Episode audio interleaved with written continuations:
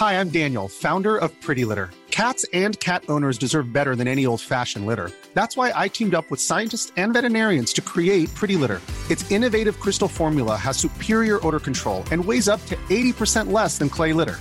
Pretty Litter even monitors health by changing colors to help detect early signs of potential illness. It's the world's smartest kitty litter. Go to prettylitter.com and use code ACAST for 20% off your first order and a free cat toy. Terms and conditions apply. See site for details.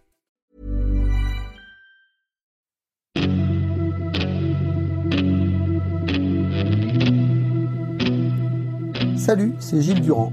Bienvenue dans Première fois, le podcast de 20 minutes consacré aux premières fois dans le sport. Le petit rhume que vous percevez dans ma voix ne m'empêchera pas de vous envoyer une nouvelle fois dans le passé. Aujourd'hui, direction l'Angleterre pour évoquer la tradition du Boxing Day, le lendemain de Noël. Une tradition qui perdure dans le football. Car contrairement à la plupart des championnats européens, la Ligue anglaise ne fait pas relâche durant les fêtes de fin d'année. Et le 26 décembre est un jour pas tout à fait comme les autres. Retour en arrière pour comprendre. Nous sommes en 1860, le 26 décembre justement. Il fait un froid de canard à Sheffield, dans le nord de l'Angleterre. Sur la pelouse du Sandygate Road, considéré aujourd'hui comme le plus vieux stade du monde, deux équipes de football s'affrontent. D'un côté Sheffield Football Club en rouge et blanc, de l'autre Hallam Football Club, un quartier de Sheffield qui joue en bleu. Selon les registres, il s'agit de la première rencontre officielle entre deux clubs de foot qui appliquent les mêmes règles codifiées trois ans plus tôt, en 1857. Mais on est encore loin du football pratiqué de nos jours. Pour preuve, chaque équipe présente 16 joueurs sur la pelouse et les règles sont plutôt un mélange de football et de rugby qui n'ont pas encore créé leur propre fédération à l'époque. À travers les flocons de neige qui se sont invités à cet événement historique, Sheffield l'emporte 2-0. Mais pourquoi donc avoir choisi cette date du 26 décembre pour disputer la rencontre? Tout simplement parce que le football rugby, à l'époque, se pratique en hiver, période de relâche du cricket. Et aussi parce qu'il faut trouver des dates où personne ne travaille, comme l'explique Martin Jones, historien du foot à l'université de Swansea au Pays de Galles. What historians sometimes call folk football. Jadis, à l'époque d'un football populaire pratiqué à la campagne, les rencontres entre villages avaient lieu sans réelles règles établies. Mais selon le rituel, les rencontres se jouaient les jours de repos imposés par la religion, le mardi gras ou le jour de Noël par exemple. C'est donc une très vieille tradition de disputer ces matchs les jours fériés. Ainsi, lorsque le premier championnat anglais se met en place en 1888, des matchs sont naturellement programmés le 26 décembre, mais aussi le jour même de Noël. Il s'agissait souvent du derby entre clubs voisins, en match aller-retour, qui se disputait sur deux jours. Une tradition qui va perdurer jusqu'à la Seconde Guerre mondiale. Mais le championnat anglais a fini par abandonner ses matchs de Noël en 1957. Martin Jones nous en fournit l'explication. Ce qui m'intéresse, ce n'est pas de savoir pourquoi on joue le jour de Boxing Day, c'est de comprendre pourquoi le jour de Noël a été abandonné. En fait, Noël a pris de plus en plus d'importance dans notre culture. Les années 1950 marquent un tournant avec une influence grandissante de la classe ouvrière. Beaucoup de familles gagnaient mieux leur vie et dépensaient de plus en plus d'argent pour Noël, en cadeaux, en nourriture ou en boissons. Les festivités sont devenues plus familiales et les manifestations publiques ont commencé à disparaître, faute de public. Et les joueurs dans tout ça, me direz-vous? Les archives nous apprennent que beaucoup se plaignaient de ce rythme infernal, surtout pendant l'hiver. Les blessures étaient nombreuses. Pour calmer les esprits, les clubs proposaient alors des contrats spécifiques stipulant qu'il était possible de s'abstenir de jouer pour des raisons religieuses. Mais ce droit était rarement appliqué par les joueurs eux-mêmes. La pression était forte et il était bien difficile de trouver un club quand on refusait de jouer pour Boxing Day, le rendez-vous incontournable de la saison de football. Darren Tulette, bonjour. Well, hello, Gilles. Alors, est-il besoin de vous présenter? Vous êtes journaliste sur euh, Bein Sport, la chaîne qui diffuse les coupes anglaises de, de football.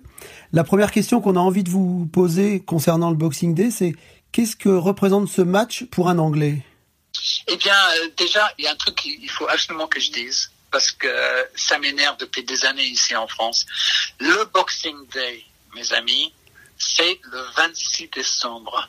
Et puis c'est fini le Boxing Day. Le Boxing Day, ce n'est pas toute la période de Noël. C'est le 26 décembre seulement. Le Boxing Day, ça s'appelle comme ça, pas parce qu'on faisait de la boxe à l'époque, mais parce que les riches euh, donnaient une petite boîte euh, au personnel le lendemain de Noël pour les remercier d'avoir euh, justement si bien s'occuper de, de, les riches le jour de Noël, donc le 26, on ouvrait les box, les boîtes avec les petits cadeaux pour le personnel.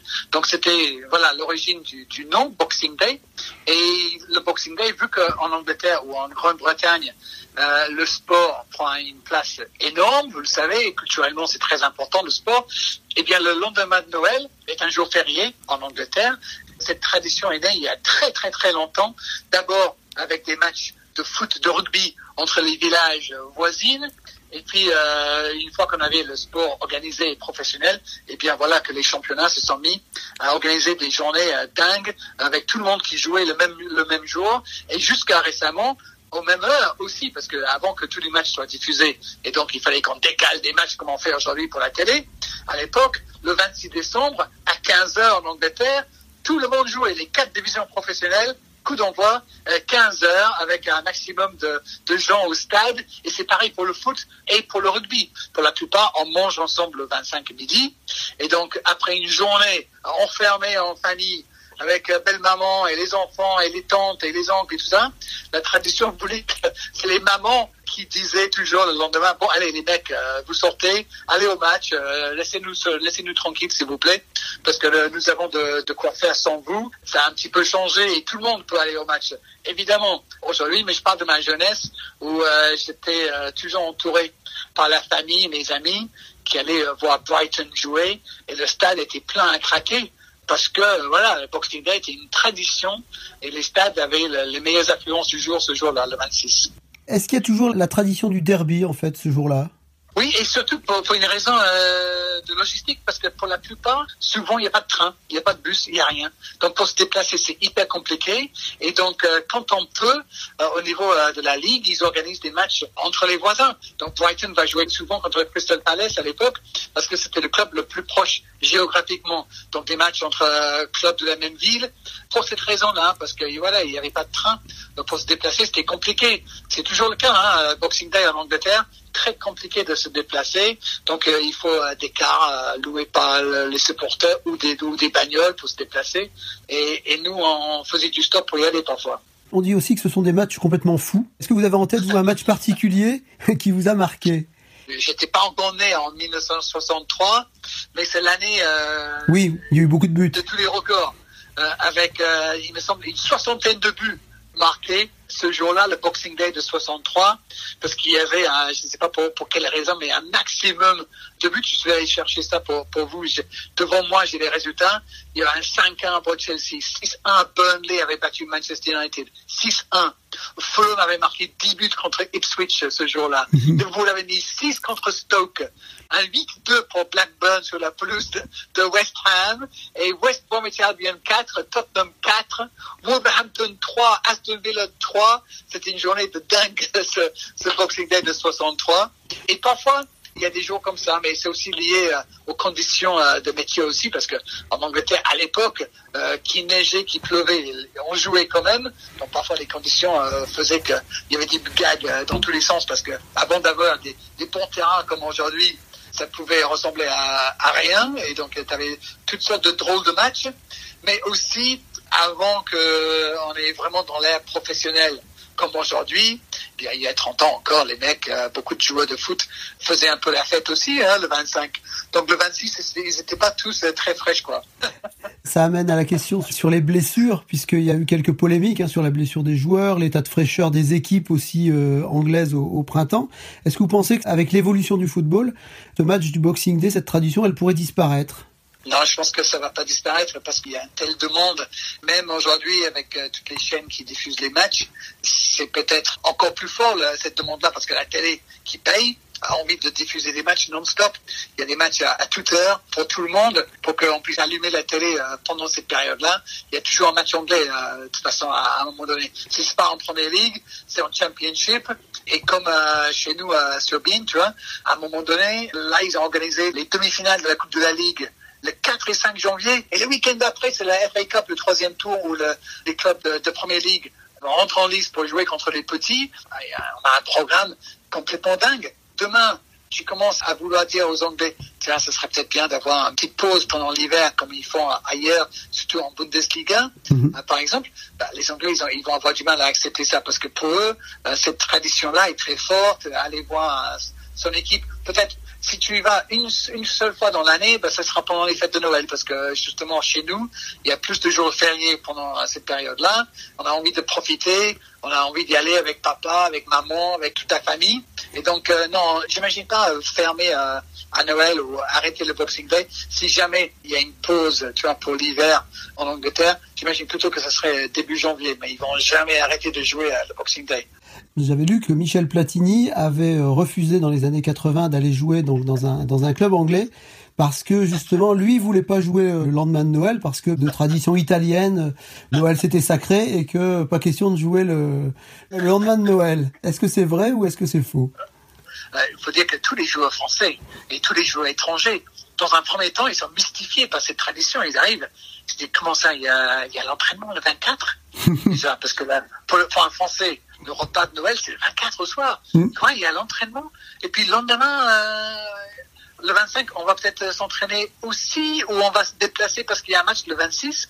Et c'est vrai qu'ils sont mystifiés. Ils, arrivent, ils ont du mal à comprendre. Dans un premier temps, ils trouvent ça euh, marrant, c'est différent, ça fait partie de l'aventure. Et puis après, si on a une famille, euh, ça, commence à être compliqué. On est déjà, n'est jamais là dans l'année. En plus, euh, à Noël, on est, on est rarement à la maison, c'est compliqué. Hein.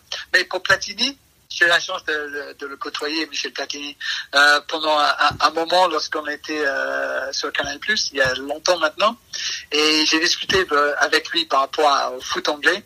Alors, il faut dire, bon, déjà, Michel Platini, aime, aime énormément jouer sur le fibre, ah, les Anglais, je pas les blairer et tout ça, mais toujours avec l'œil qui, qui brille un peu donc il me taquinait tout le temps. Et quand je lui dis, mais il n'y avait pas une histoire de transfert en Angleterre à un moment donné, c'était pas Arsenal ou Tottenham. Euh, j'ai l'impression, il me semble que c'était Tottenham qui voulait Platini à l'époque. Et, Michel, en fait, il n'était pas très attiré par l'idée d'aller en Angleterre. Donc euh, il m'a dit que sa femme ne voulait pas aller euh, non plus en Angleterre. Il parlait pas anglais, ça les intéressait pas plus que ça. Et effectivement, dans la famille, c'était la tradition, c'était le, le sang italien. Et donc c'était beaucoup plus attirant pour lui d'aller jouer euh, en Italie. Et je peux comprendre à cette époque-là aussi, il y avait très peu de Français euh, en Angleterre, mais je pense que Michel Platini, il a pu euh, s'appuyer sur une excuse comme ça. Hein, je voulais pas jouer le lendemain de Noël. C'est tout à fait possible. C'est c'est le genre d'argument qui sortirait juste pour nous malmener. Mais je pense qu'il y avait un peu plus que le Boxing Day qui ne voulait pas. Bah écoutez, merci beaucoup pour toutes ces explications et ces anecdotes. Avec grand plaisir. Et à bientôt. Première fois consacrée à la tradition du Boxing Day dans le football anglais, c'est fini. Ce rendez-vous sport est à écouter ou réécouter dans le podcast Minute Papillon, disponible gratuitement sur toutes les plateformes de podcast. Parlez-en autour de vous, abonnez-vous gratuitement et à très bientôt pour un nouvel épisode sans le rhume.